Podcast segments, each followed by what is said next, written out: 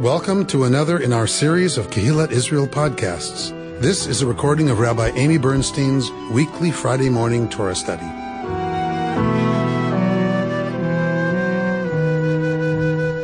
We are in Parshat Korach this morning, so any of y'all who've been studying this stuff for any length of time, we know immediately, right? Korach is about the rebellion against Moshe and Aharon. It's actually two stories that are put into one story. So two different traditions put into one. One is the attack on Moshe by Dathan and Abiram. They are challenging the authority of Moshe, and Korach and his folks are challenging the Kehunah, the priesthood of Aaron, and the authority that comes with the priesthood. So those are two different things that are happening, but they're put into one story. And we can see the seams very clearly. Like you can separate the texts out and have two completely different narratives very easily. We're going to focus mostly on the end of that story. We're in the second part of the triennial cycle, which brings us to the end of the actual rebellion story, because then there's stuff that happens at the very end of the parsha that's different, that connects to this, but isn't about the rebellion and its aftermath. So we, last year, studied the whole rebellion. What was the motivations? What was happening? Why is God and Moshe so angry? What's going on? What's the problem? And so we're not going to look at that today. We're not going to worry about the rebellion right now. We're going to focus on the end of the rebellion, the aftermath of the rebellion, and then this miracle that happens with the flowering of Aaron's staff, and what our tradition has done with what that might mean. And if you think if that's going to be a simple thing, I have a graph. All right, so I know we're going to get into it. All right, so because of course our Kabbalistic tradition, our mystical tradition, took this and ran with it. And we don't see another flowering staff episode anywhere in really Jewish literature, but we do in Christian stories, which is interesting. All right. 1620. No, actually, we need to back up. Let's back up to 1616, actually, to get into this. All right, so Korach has 250 leaders with him who are questioning the authority of, if we read the united story, questioning the authority of Moses and Aaron. So this is an out-and-out rebellion against their authority. So verse 16, Robert, you want to read? I know Robert has to leave early, so Rita's going to read this morning. And Moses said to Korach, "Tomorrow you and all your company appear before Adonai, you and they and Aaron. Each of you take his fire pan and lay incense on it, and each of you bring his fire pan before Adonai, 250 fire pans. You and Aaron also bring your fire pans." Each of them took his fire pan, put fire in it, laid incense on it, and took his place at the entrance of the tent of meeting, as did Moses and Aaron. Korach gathered the whole community against them at the entrance of the tent of meeting. Keep going. Then the presence of Adonai appeared to the whole community, and Adonai spoke to Moses and Aaron, saying, "Stand back from this community, that I may annihilate them in an instant." But they fell on their faces and said, "O God, source of the breath of all flesh, when one member sins, will you be wrathful with the whole community?" Go on. Adonai spoke to Moses, saying, "Speak to the community and say, 'Withdraw from about the abode of Korach, Dathan, and Abiram.'" Moses rose and went to Dathan and Abiram, the elders of Israel, following him. He addressed the community, saying, "Move away from the tents of these wicked fellows and touch nothing that belongs to them, lest you be wiped out for all their sins. So they withdrew from the abodes of Korach, Dathan, and Abiram. All right, we're going to stop there for now, but we're going to need to hook this first part at 16. We're going to need to hook that to something that comes after what we just read, right? So hang on to what happens at 16. So what happens at 16? Here comes this whole challenge to Moshe and Aharon. And so Moshe says to Korach, so Korach and his company is the 250 leaders. Moshe says, does Moshe go to God and say, okay, what do you want me to do here? Like, how do you want to make it clear that you've chosen us as your leaders? No. Moses says to Korach, tomorrow you and all your folks are going to appear before Yudhei Vavhei, you and them and Aharon, and each of you will take your fire pan and lay incense on it, and each of you bring that before Adonai. 250 fire pans. You and Aharon also bring your fire pans. So what, and we don't get told anything else at this point. What's Moshe's plan? God didn't say any of this. This is coming right out of Moshe's head. What's Moshe's plan? Well, it sounds like sacrifice with fire pans. So fire pans, you're going to do an incense offering. What does that do? Summons God to be there. Summons God to be there. So Moshe's saying, take your fire pans, all y'all, and Aaron will take his, and you're going to offer incense on it tomorrow before God, and then God's going to appear and what? Choose. And choose? Okay. So what would that look like? God's going to say, okay, y'all, it's Aaron. Or is that what that's going to look like? I mean, it feels a little odd. Set up. Show me a sign, right? Make a sign that Aaron's the one, right? Do something, God. But Moshe doesn't do that. This is the first year, and I've read this for 25 years, right, or more, right? I mean, I grew up with these texts. So never in my life until I read a certain commentary this year, which is why we should never think we ever need to stop looking for new interpretations of a parsha. Never before had it been pointed out to me. What happened with Nadav and Abihu? That's what I kept thinking about. They went up without being told, and they got too close. They got zapped. Well, it's not that they got too close. Well, they came with an offering that they were not supposed to on their own. They came with an offering that was unauthorized. Exactly. And what happens when you have incense and fire pans and you bring an offering that's unauthorized? Exactly. A fire goes out from before Adonai and consumes them. Now talk to me about what Moshe's saying. Could he be sacrificing them? That's horrible. He's correct. Let's see who's bringing alien fire. So if that's the case, and Moshe is confident that Aharon is God's choice, what is Moshe essentially? Eliminating the competition. Yes. We see a little that's manipulation horrible. And corruption. He's little power going. Never before had I thought, ooh, okay, right. He knows what happened to Nadav and Abihu. Yeah, that's already happened. He doesn't go to God and say, give them a sign that Aharon is the high priest. Mm-mm. He decides, you know what? You want to you want to be priest? No problem. Bring your fire pans. Yeah, okay. Mm-hmm. All 250 of you, bring your fire pans. Yeah. Knowing exactly what's going to happen. So in this case, it's kind of like Moses as mass murderer. As a fixer. As a fixer.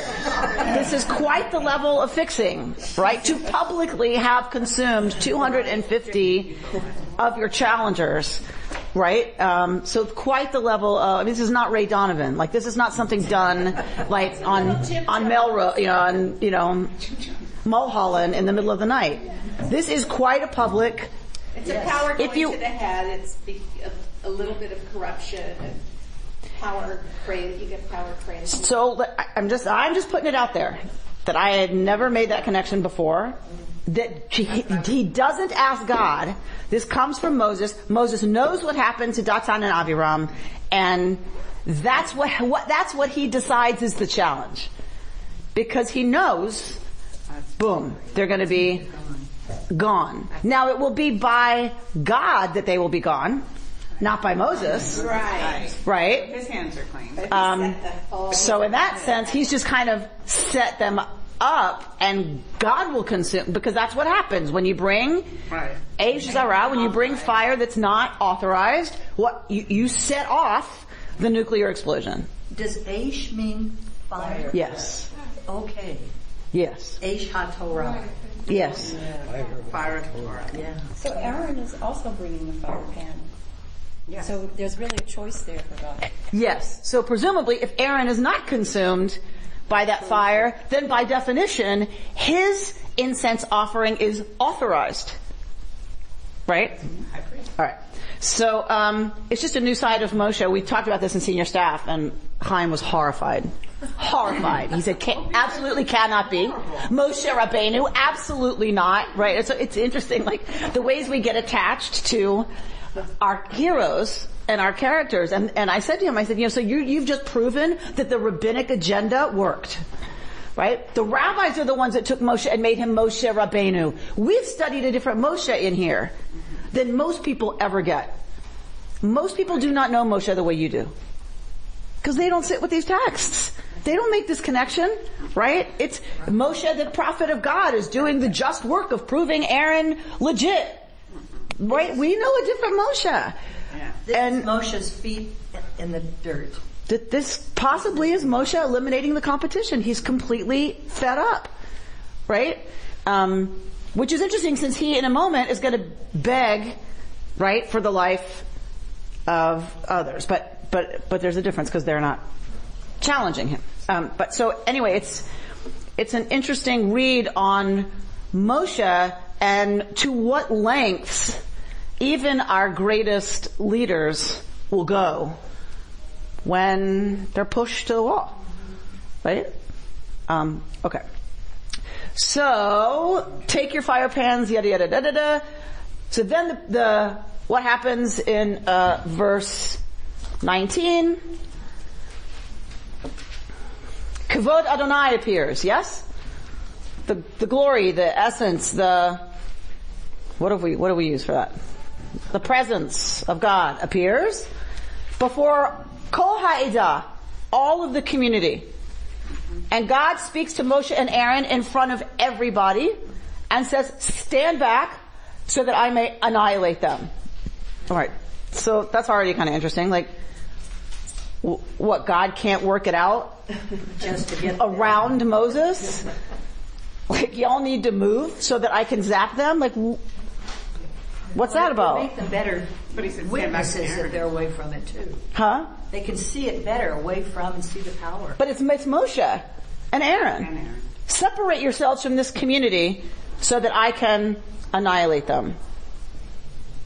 Nobody thinks that Moses and Aaron were really involved that way because they've moved away. So then it's clearer that it's God. Yes. Okay. I think also there's an element here of separating out from the rabble-rousal. You know, like, you separate yourselves from them. Because I'm getting ready to let it fly. In general, separate yourselves from this community. So God is in essence asking Moses, we've seen this before, get out of the way, separate yourselves from them so that I can separate you from them. So that I can deal with them and not have to deal with you. Is he dealing with the whole community that belongs to Korach and the other two? This seems to be the entire community of Israel. God is saying, get out of the way. I'm about to take care of the whole community. And so, I don't know, I'm not making this very clear. It's like God is saying, I can't do that if you're part of the community. Right. You need to separate yourself, cut yourselves off from them, unidentify with them. In essence, that gives God permission to destroy the community. What's the answer? They fell on their faces. They did not get out of the way. They fell on their faces. That is the appropriate response to catastrophe, to show obeisance, to show your powerlessness in the face of someone greater than you, of more authority. They fall on their faces. That is the absolute correct move. And they say, oh God, source of the breath of all flesh. When one person sins, will you be wrathful with the whole community? So once again, if you are a just God in any way, you can't annihilate the whole community. Not everybody signed the petition. Not everybody was part of this. Aren't you the God of every single living thing? So it's usual Moshe challenging God to be better than God's own base instincts. Moses knows God.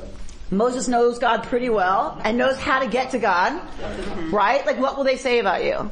What will the Egyptians say about you if you do this, right? So Moshe's going to try every trick he knows, right? Almost like Sodom and Gomorrah. Yes, yeah. That's right. And so this is the Moses fighting for the people, risking his own relationship with the divine, calling out God on behalf of the people. That's very different from the Moshe who just condemned 250 people to be incinerated. What's up with that? What's up with that? Yeah. Tell me the deeper question. How is that justice? Not nice. It's definitely not nice, but it's so disingenuous. My God! What is? To have all these sort of lambs to the slaughter, and then to be mighty and intervene on their behalf because you're so magnanimous. No, he's not intervening on their behalf. He's intervening on the congregation's behalf. Okay. The 250 people are running to get their fire pans. Okay, so they're not members of the congregation? They have a different fate waiting for them. Okay. Or they're standing there with everybody else. It doesn't matter. Moshe's concerned about the innocent people that are about to get obliterated, okay, which is separate from the fire pans. Okay. Fire pans are tomorrow, right, with those 250 people. Right now, God is threatening to destroy all of them. The whole community. And Moshe is saying, if one person sins, are you going to destroy the little children too? Right? So that's who Moshe's defending here. All right. So God spoke. Okay. So have we read this yet? Yes. So withdraw. God says to Moshe, speak to the community. All right. I'm going to mitigate the circumstances. God says. Then tell them to get away from Korach, Dathan, and Abiram. They need to separate themselves from those folk, or they will be consumed along with these guys, right? So move away from the tents of the wicked, right? These troublemakers, Harishayim, right? The evildoers. Move away from their tents and don't touch anything that belongs to them, right? It is now taboo. Everything that they own is now taboo. So now we're talking just about the three of them. Don't they have followers? Yes. Move away from all of them. Presumably, their folks will stay with them. All right. So they did. They withdrew. Hi, Jim. All right. So then Dathan and Abiram come out. They come out with all their people, right? And Moshe basically says, if y'all are wrong, if you die a natural death, fine, but if you die an unnatural death, then you know your questioning of my authority, of me, Moshe, is wrong. And the ground opens up and swallows all of them, all of their stuff, and they go down into Sheol. This has never happened before. It's never been seen before. Verse 32, and the earth opened its mouth and swallowed them up with their households, all Korach's people, and all their possessions.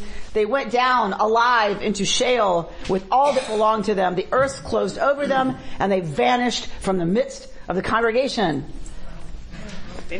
Now, what did that serve to accomplish on behalf of the people? Verse 34. Rita, read it, please.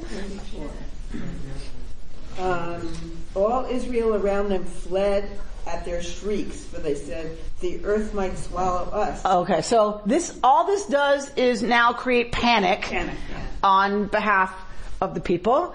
Is that now they're freaking out that the ground might open up and swallow them, right? All right, so that's the situation when, go on. And a fire went forth from Adonai and consumed the 250 representatives offering the incense.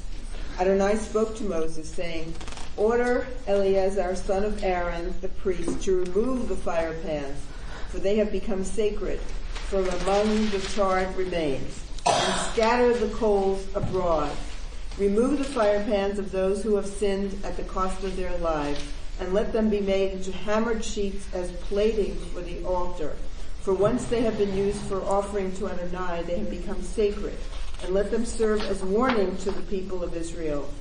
Eliezer the priest took the copper fire pans, which had been used for offering by those who had died in the fire, and they were hammered into plating for the altar, as Adonai had ordered him through Moses. It was to be a reminder to the Israelites, so that no outsider, not one of Aaron's offspring, should presume to offer incense before Adonai and suffer the fate of Korach and his man. One not of Aaron's offspring, right? Should never presume to offer incense. Okay. So here we have exactly what Moshe envisioned. Right. I missed something. Didn't Moses destroy the 250 before this happened? No. What did he destroy and why was he evil? What bad did he do? He didn't. He said, take your fire pans and tomorrow you're going to offer incense before God. Yeah. And he knew they did. Knowing what was going to happen. Yes. That, because he knows that's what we're talking about. He knew what happened to Nadav and Abihu when they did that. Right. And so that is what he is now setting. If you're reading my cynical interpretation, that it's my new reading for this year anyway, if we read it as a cynical act, not a cynical act, but an act of Moshe to preserve, right, his authority, then he's setting up the burning of 250 rebels. It's calculated. And now we have recycling and repurposing. So here we go. So let's look at this, which is very interesting. So a fire went forth from God and consumed the 250 men offering the incense. No surprise there. Even if we don't remember Dathan and Abiram, if Moshe sets up a contest, bring your fire pans, and Aaron's going to bring his, what do we really think is going to be? You fail. Your fire pan turns to Play-Doh. Like what?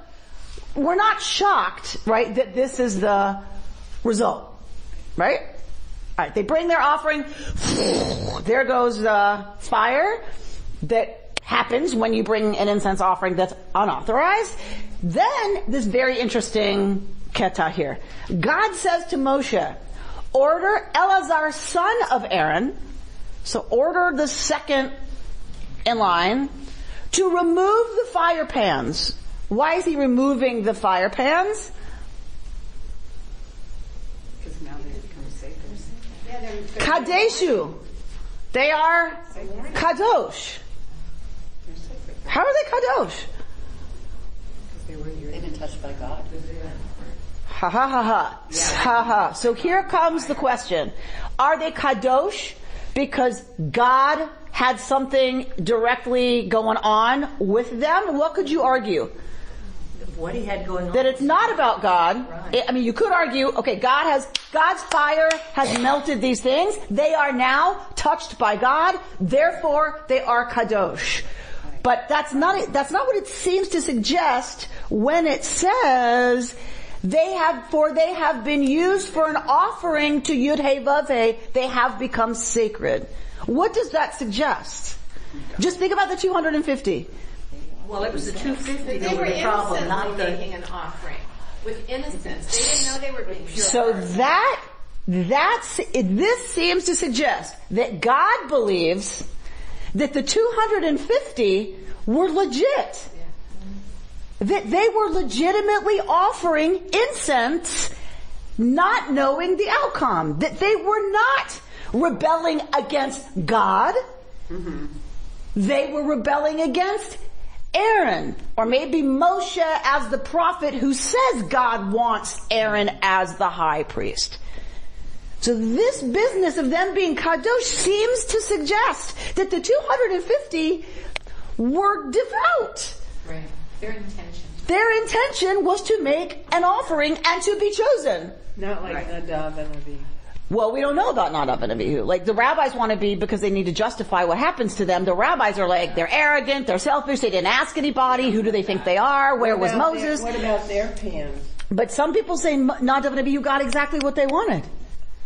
They were making an offering, they wanted to be closer to God, they went and did something on their own, and that's exactly what happened. Meaning they were pure in their devotion and in wanting to offer. They just went about it in a way that got them consumed. Do you think God made a mistake? I mean, he recognized that he should not have incinerated the... No, it seems, no.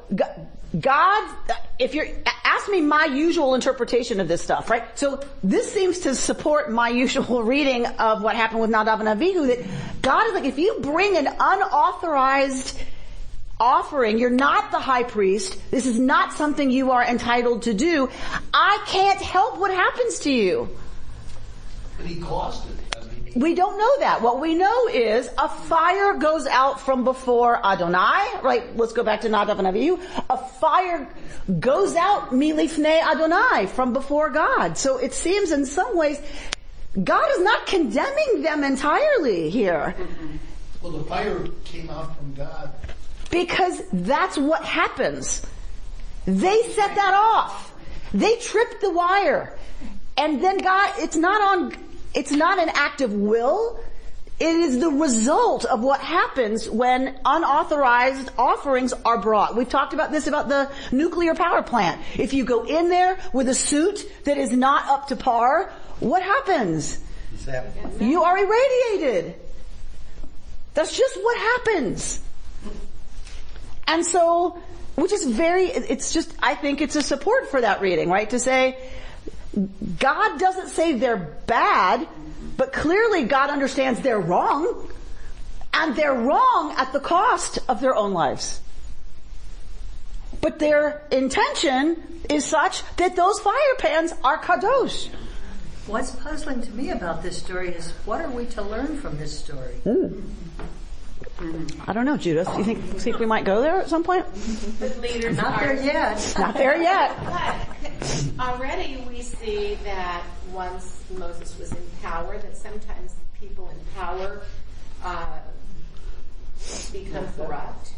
You know, we like to think of Moses as this wonderful person, but we see that he's already now playing these people.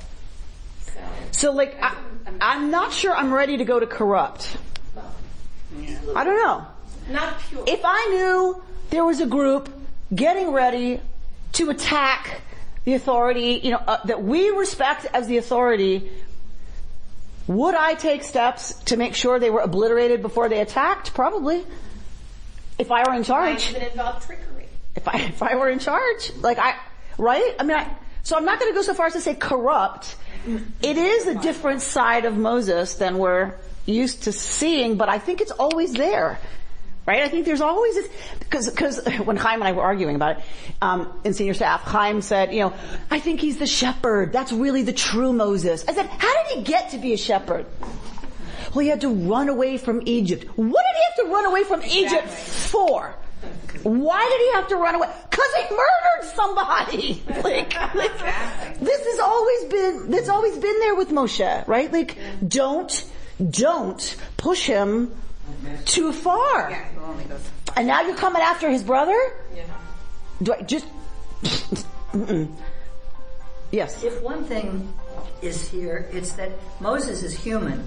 We don't have to confuse Moses' relationship with God as Moses being God. Correct. Moses still has his humanity to him, and he makes a lot of mistakes. But so does God, according to this story. Right. And look, I'm not even going to say it's a mistake. Yeah, right. I'm telling you, like, it's a new reading. I'm still playing with it, but I don't know that he makes a mistake. But he's got 250 people ready to come after Aaron's priesthood, and he takes care of business, and it's done. And the fire pans are kadosh. So is it? There's no indication he's made a mistake. I would help look at this and reach some kind of conclusion. I'm seeing God saying, "Hey, don't blame me. These are the rules. You didn't follow the rules." But then the people saying, "But wait, God, these are your rules. Since you have said, since we really are holy, let's not consume." It's almost taking God and putting him in this position of saying, I'm going to kill people because they had a traffic violation. Okay, so... But they really were good people. Right, so I'm going to stay with you on that, I promise. So there's a big bus load of people, a Greyhound bus. They don't follow the traffic laws. They go through a red light. What happens? They hit a Mack truck. That's not on the person who made the rules. That's on the fact if you don't follow the traffic laws, something terrible is going to happen. I taught you to stop at red lights because I love you. And I don't want you to die. So stop when you see a yellow.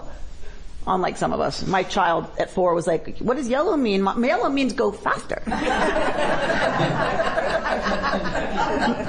No, but what am I going to say? Everything you've seen as evidence in your life is wrong. So when you see a yellow light, slow down, because if you go through that red light, if you break the laws of the traffic situation, you're going to get everybody killed. And that's what happens here. So God had no power to change the rules to save these two.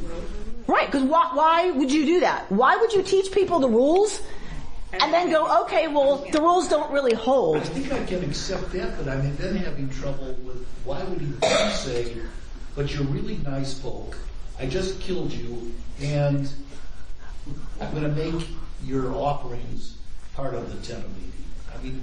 So let's go there. So that's where Judith wants to go. What the heck? What the heck does it mean? So now there's going to be a sheet. They're going to be hammered into a plating for what?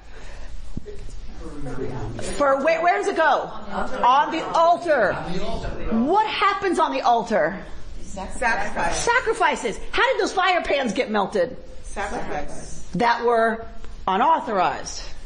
So on the altar where your sacrifices will be offered, you are going to have an oat. What is an oat, Rita? A sign, a symbol. A sign. So what are some other oats that we have? Letters. No. Oh, an actual oat. Oh, okay. Burning bush. No. Staff. No. A cloud? No. Oh, is it a sign? This is where the word is used, people. I don't make this stuff up. Usually. An oat. Where do we get an oat? What is going to be an oat? Shabbat. Bishamru v'nei Yisrael et ha-Shabbat. Oat hi le'olam. It is an oat forever. Circumcision is an oat in the flesh. A sign of what? Belong to the covenant. Yeah. That you belong to the people of the covenant. Brit milah is an oat in the flesh. So tell me about the character of oat usually. Something good. An oat is a positive thing.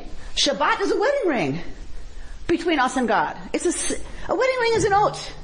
It's a symbol, a sign forever of our special covenantal relationship. So Shabbat is our oath with God, as is Brit Milah in the flesh. So when we say oath, there's another oath that you know of from the flood story.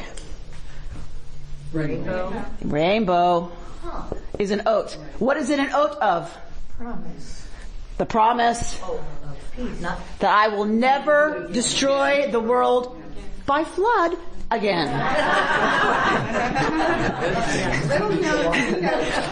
Right? So, very fine lines. We have to read very carefully, right? Always read the fine print. By flood. Alright, so, Rainbow, Shabbat, Brit Milah, these are the most positive signs of a relationship ever. What's our oat now? This is an oat? No. In our text, what's the oat? The pans. They get hammered. The shield. They became shields. The hammer cover. So let me see if I have this right. God causes 250 people to go down the rabbit hole. The 250 are burned. The other folks go down. Okay. No way you can look at it for those 250 or for those other folks as a good thing. Correct. Okay. And then he said, we're going to take the pan, the offering, and make that into something holy. Mm-hmm. Well, no. I'll go with you wherever you want to go, except we got to be clear. They are kadosh. Okay, they are kadosh. That's why they have to be pulled out and made into something else kadosh, because they're already kadosh. Got it. There seems to me to be a problem with sacrificing a whole bunch of people going down the rabbit hole and killing them on the one hand, and saying what they had or what they owned, what they were bringing, is automatically holy. I understand. Several of you are having this problem. I totally understand. So the only way I can help you at all is to say think cause and effect rather than an active act by God. Mm-hmm. But if you can't do that, like if you're stuck like where David is, that well, but God made that system, and so it's still God's fault? Okay. So go to the law of this country is that if you commit treason, capital punishment is the result. Yes? Can we all agree on that? Yes. Not that we like it. I'm just saying. Right. In this country, if you are proven to be a traitor, the punishment is death. Does that automatically mean every single thing that person did as part of their traitorous behavior was completely evil? No. It doesn't. They might have been acting out of pure patriotic intention. But there is a law that says even if you are a patriot, even if you believe this is what is best for the United States of America, you can't shoot Donald Trump. Oh God. So, even if you, right, let's say you believe that's the best thing is to remove whoever the president is from office. You're not allowed by law to kill that person because that, we've decided, gets you death. Now, does that in any way compromise the motives of the shooter? That's what we're dealing with here, I think. Right? I'm not arguing for or against. But those of you who are going, how can that be? That's how it can be. That the motivation for the action is good. But the law says you can't do that. And without the law, without the consequence, now everybody can commit treason. That's why we have it. That's why we have capital punishment as the absolute highest deterrent of the thing we are most afraid of dissolving our democratic society. Can we agree on that? Mm-hmm. That's what this is. God is the king, which is the civic ruler. If you commit treason against the king, by definition, you have forfeited your life. There's no other way a society can function unless the consequences that we have set out as the law are applied. It's the Edward Snowden. There's an age-old philosophical argument about do the ends justify the means. In this case, I think it's an argument that they do. No. It's the opposite? Yes. So the ends were just. I mean, the means were just, but the end wasn't. Their goal was wrong. The goal was to threaten Aaron. But the means by which they were doing it were legitimate means. The consequences are unfortunate. Yeah. You know, and I can bring this into the present day, and maybe 20 years ago, and I think her name was Ellie Ness. Her child had been molested long period of time, and then she went to court and saw the molester and she killed him. Now she had to go to jail, and she knew she would go to jail, but her intention was to shoot and kill. Her intention was protection and revenge for the son, but yet she knew this is our law. I gotta go to jail. And so, yes. I mean, that's just what this is. And lots of people have been willing, and we can even flip it around. Look at Hannah Senesh, right? She dropped in behind enemy lines to free other people, knowing if she were caught, she was going against German law. She knew the consequences, and they did it anyway. How many people do we lift up as heroes? They broke the law. And did it anyway.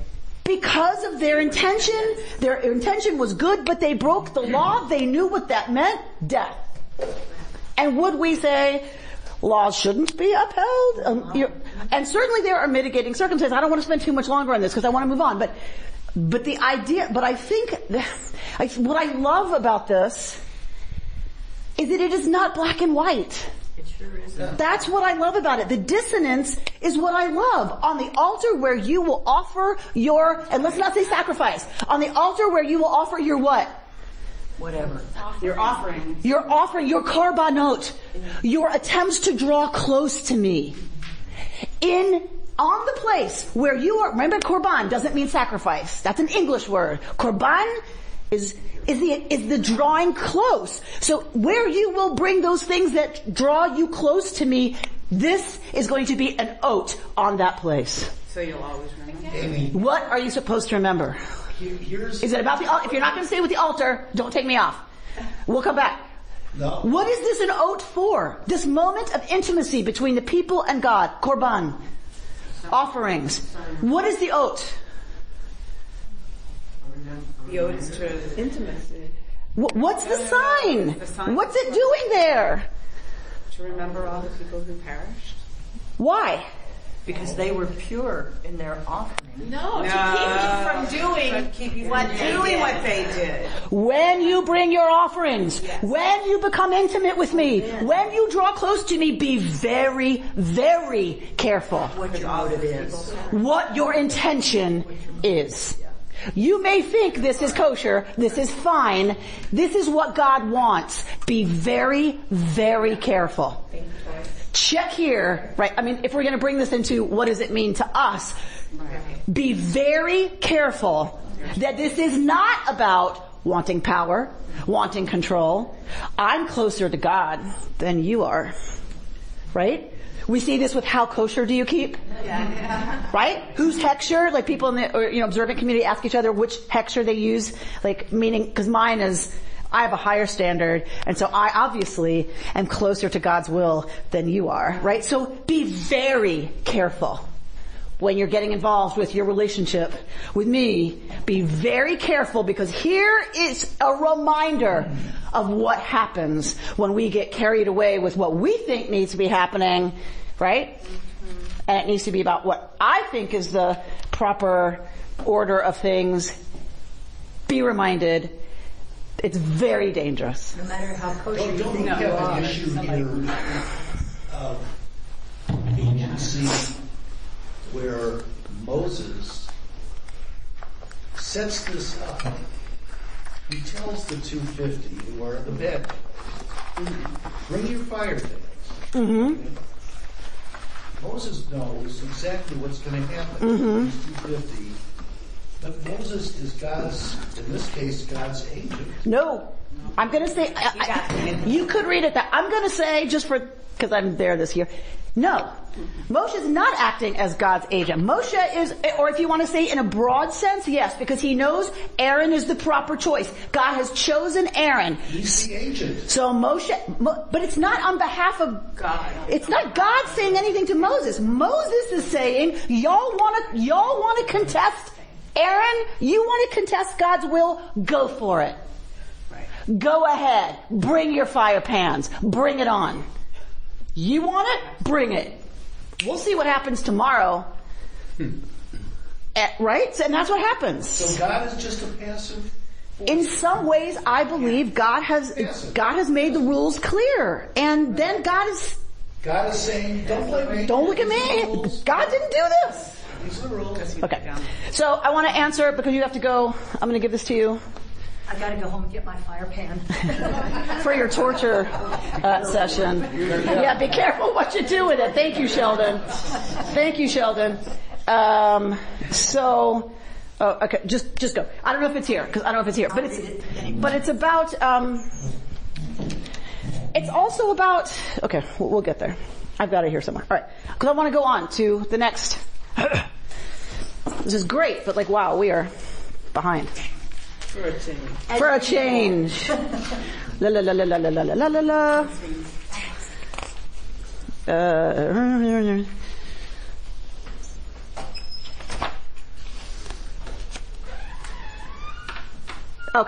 go to 16.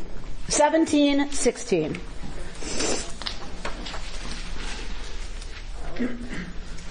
We have another incident where the people freak out. God says, remove yourselves from this community so I can annihilate them. It gets bad. Then there's a plague. That's pretty bad. Aaron stops the plague, but a bunch of people die. All right. So those who died at the plague came to 14,700. Aside from those who died on account of Korach. So this is getting really, really messy. Yeah. Right? The people just don't seem to get it. Right? Even after they watched the earth swallow these people, and even after they watched the 250 people obliterated, they still, right, are agitated. They're still freaking out. They're still whatever. And so finally, this plague happens. Aaron stops the plague. And now we're going to get like the kind of finish to the whole business. To the whole thing. Let's look at the finish. 17, 16. Adonai spoke to Moses, saying, "Speak to the Israelite people and take from them, from the chieftains of their ancestral houses, one staff for each chieftain of an ancestral house, 12 staffs in all. Inscribe each one's name on his staff, there being one staff for each head of an ancestral house." It seems sort of repetition. Yeah, also, imagine that. Also inscribe Aaron's name on the staff of Levi. Deposit them in the tent of meeting before the pact, where I shall meet with you. The staff of the candidate whom I choose shall sprout, and I will rid myself of the incessant mutterings of the Israelites against you. Okay, so God says to Moshe, now this is about God. God is saying this one. This is clearly initiated by God. Speak to the Israelite people and take from them, from the chieftains of their ancestral houses. What are you going to take? One staff for each chieftain of an ancestral house, 12 staffs in all. So we have a mateh. God says, get a mateh from each one of the heads of the tribes. All right, where have we seen a mateh before? People, my people. Where have we seen a mateh? Tell me, you know something about mateh. Tell me. Moses. Yes. So Moses has one, doesn't he? Aaron has one. Yeah, I just heard it. Think way back. Who else had one? Go way back. Go to Genesis. Hint. It was used as a form of identification. Oh, yeah.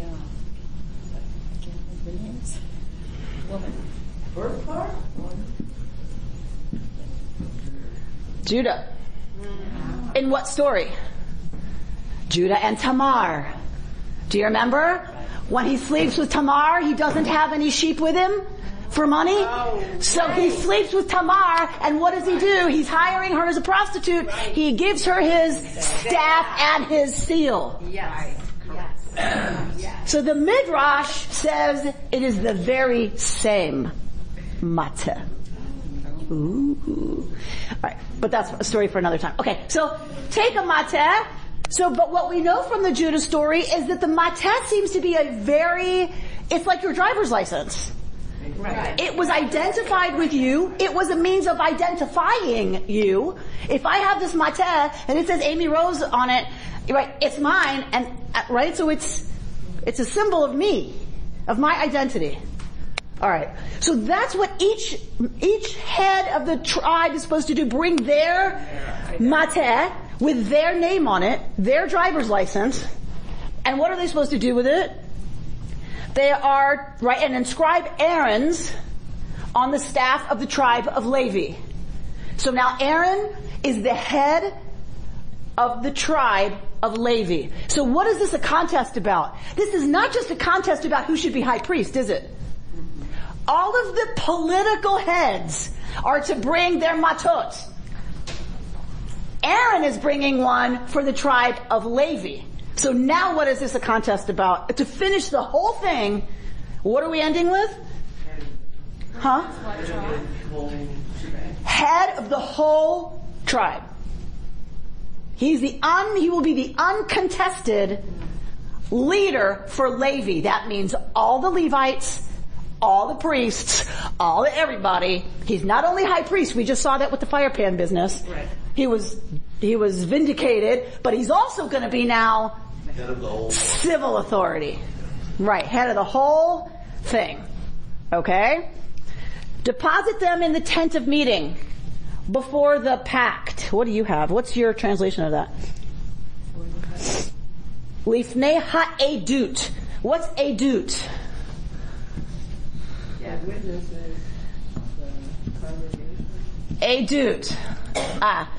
So, Ada is congregation. What is aid? Witness. Yes, witness. Edut, right, is what flows from a witness. What comes from a witness? Testimony. That lovely English word from testes. Yeah. I try to avoid it when I can. This word it brings now unpleasant images. All right, so, if I lie, may my everything rot. I don't know. So, all right, edut, witness. What comes from the aid is edut, testimony. So, what is it that's in the tent of meeting that's edut? What's the testimony that these staffs are being put in front of? Do, do, do, do, do, do. What's in there? The altar that's coated with we have the altar now that's going to be covered with this amazing oat. What else is in there? That's not an edut. Royalty. But that's not an abstract concept. You're going to put the staves before the testimony. What else is in there? Come on, y'all. The Ten Commandments. Look behind you. That's a Torah. The Ark. What's in the Ark? The Ten Commandments. Thank you. What's the testimony? The rules. The law. The rules. The stories. The history. The morals. The ethics. The values of our people. Put the staves before that. Before the laws. How our society's going to be, because they're not there yet. They're not in Israel yet, right? But they've got the rules to govern that holy society. Okay, put the staves before that. As witness, if you will. Then what happens? That's the place I meet with you.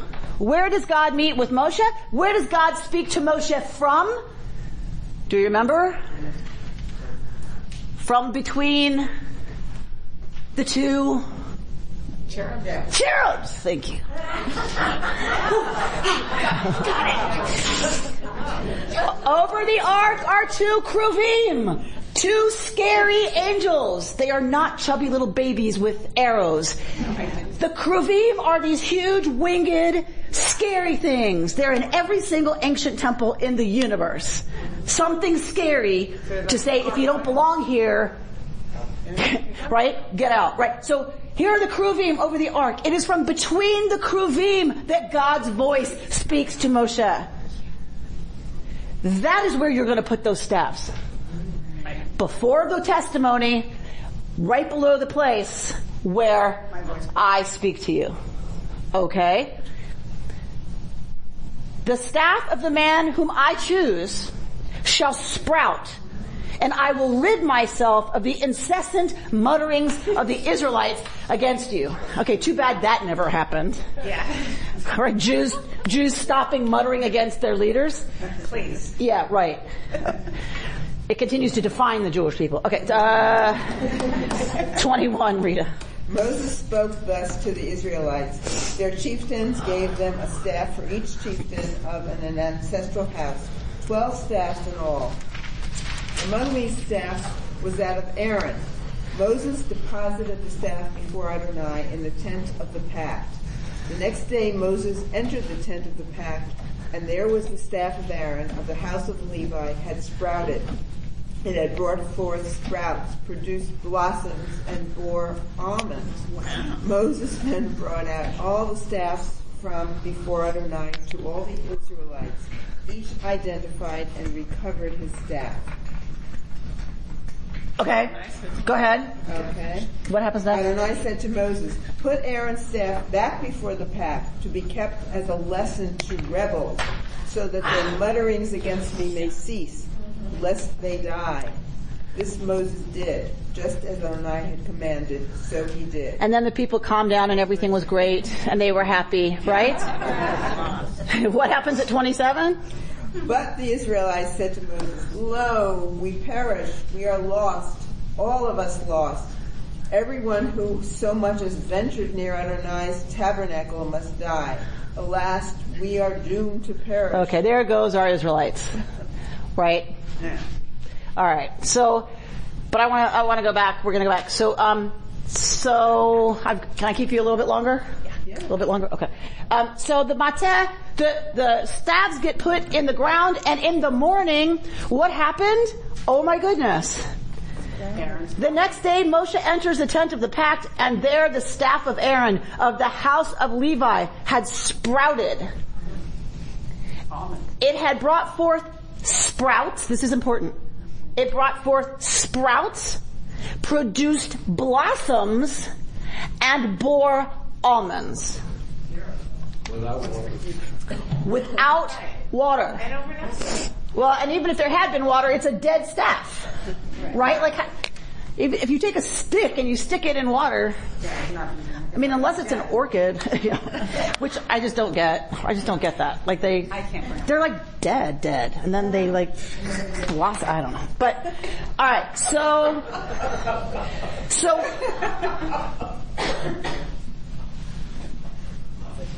Shakade. What is a shakade? Right. Almond tree.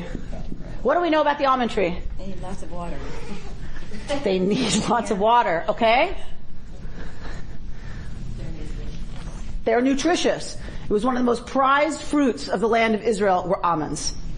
High in, like, good protein and fats, all that good stuff for you. Almonds are, in Israel, a symbol of like the amazing produce of the land, the way the land can support you and support your people, like all that stuff. Okay, so tell me about Tu Bishvat. I was going to say, there's a song that we remember as a kid.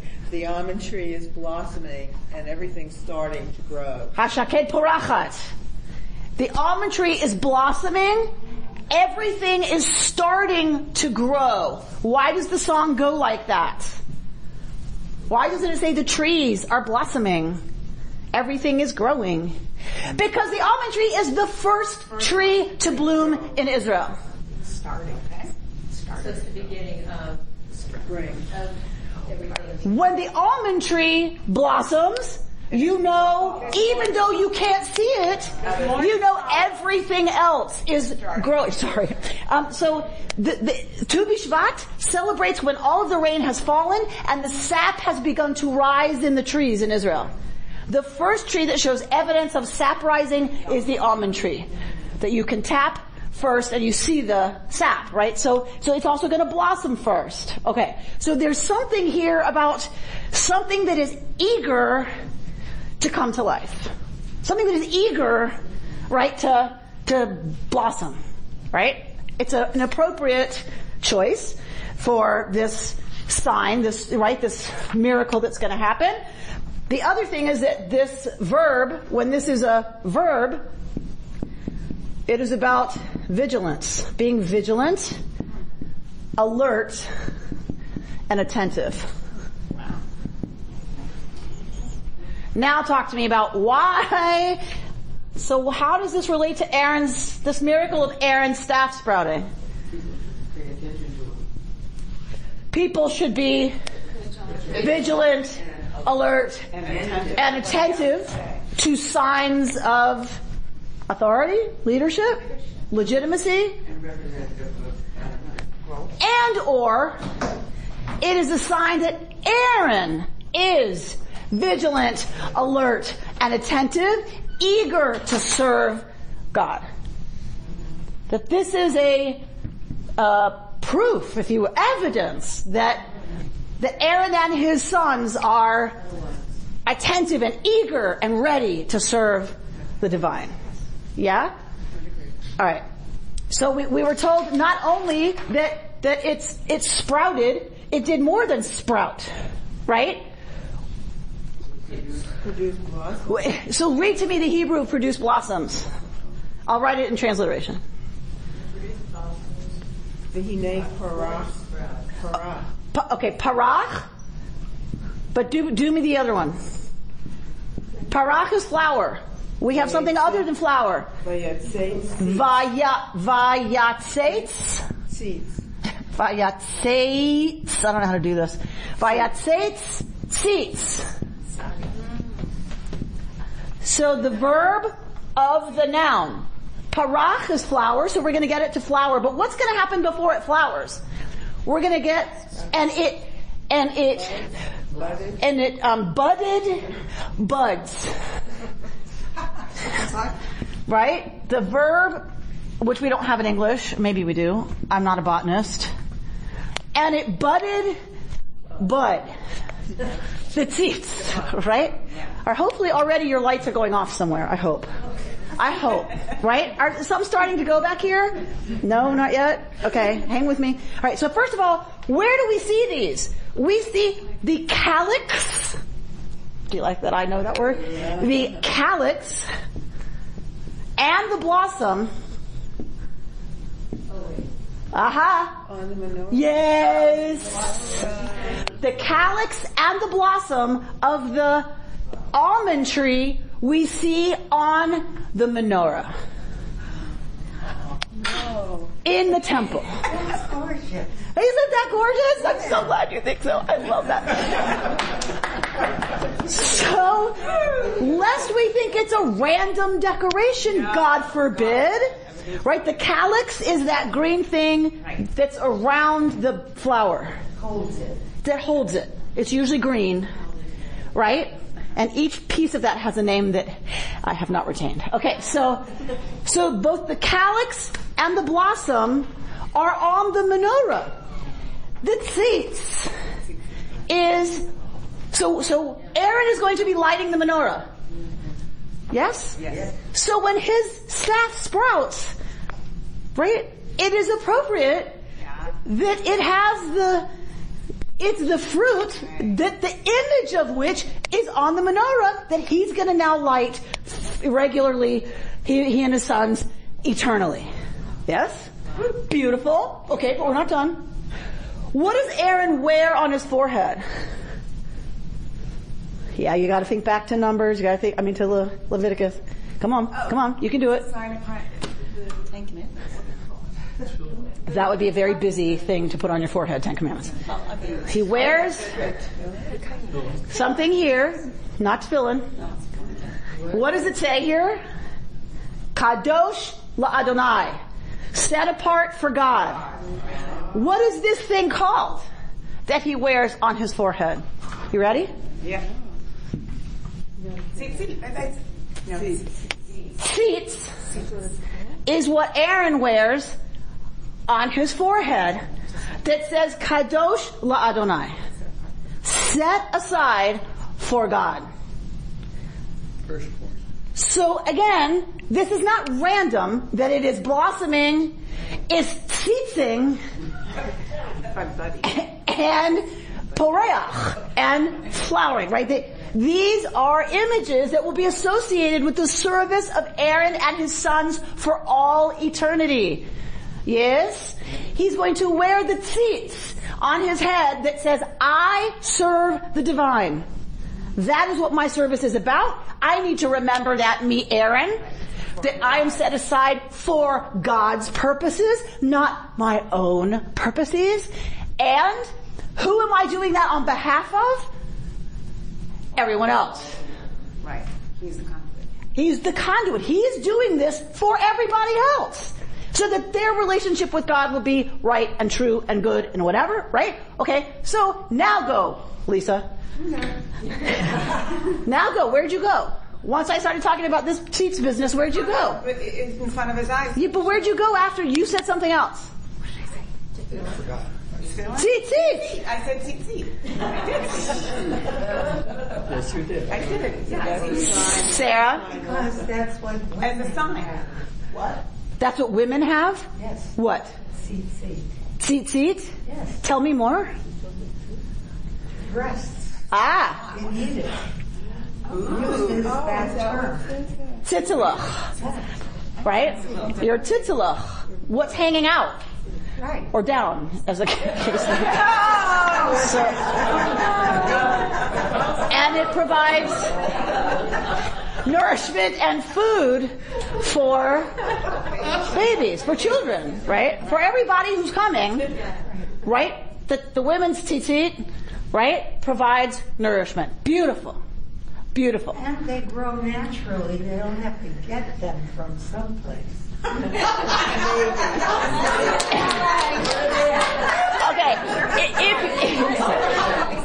if you live in LA,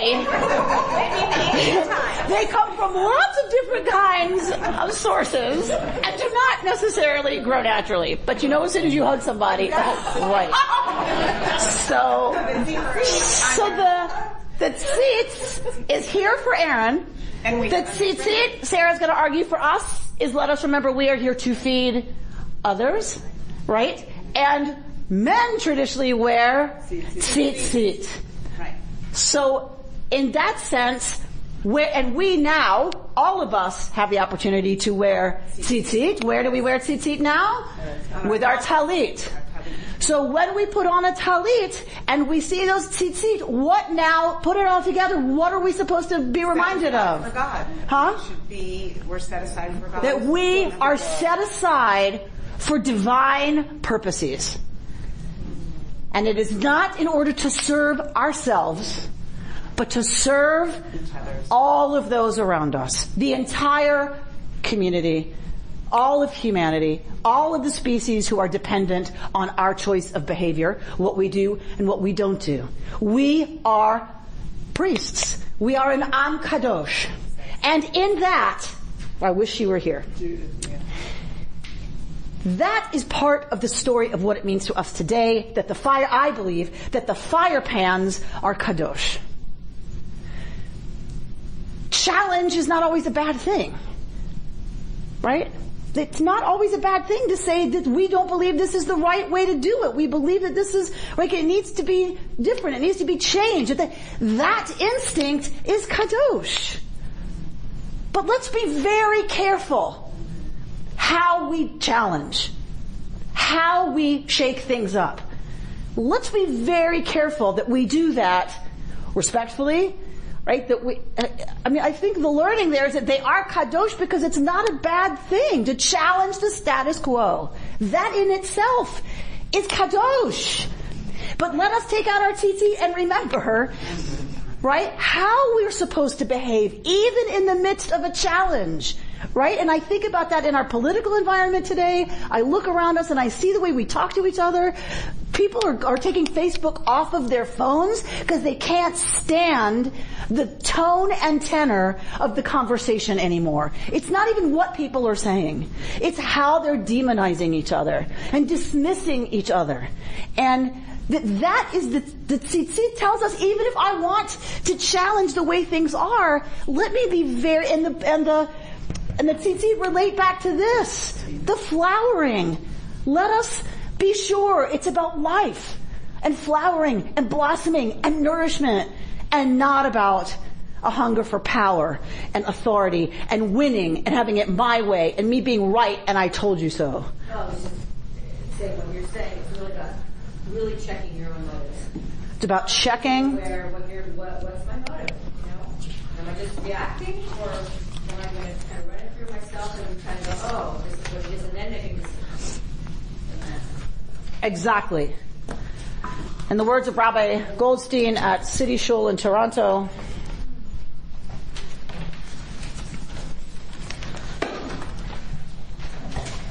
You'll get it, so don't worry about following right now. The text says that God commanded these hammered on fire pans to be an oat, a sign forever. And then tells us about we have the rainbow, Shabbat, Brit milah, right, as oats. But this is a sign of something negative, something like a museum to failed rebellion, these fire pans in the Mishkan. Drop down to the very bottom paragraph on page 1.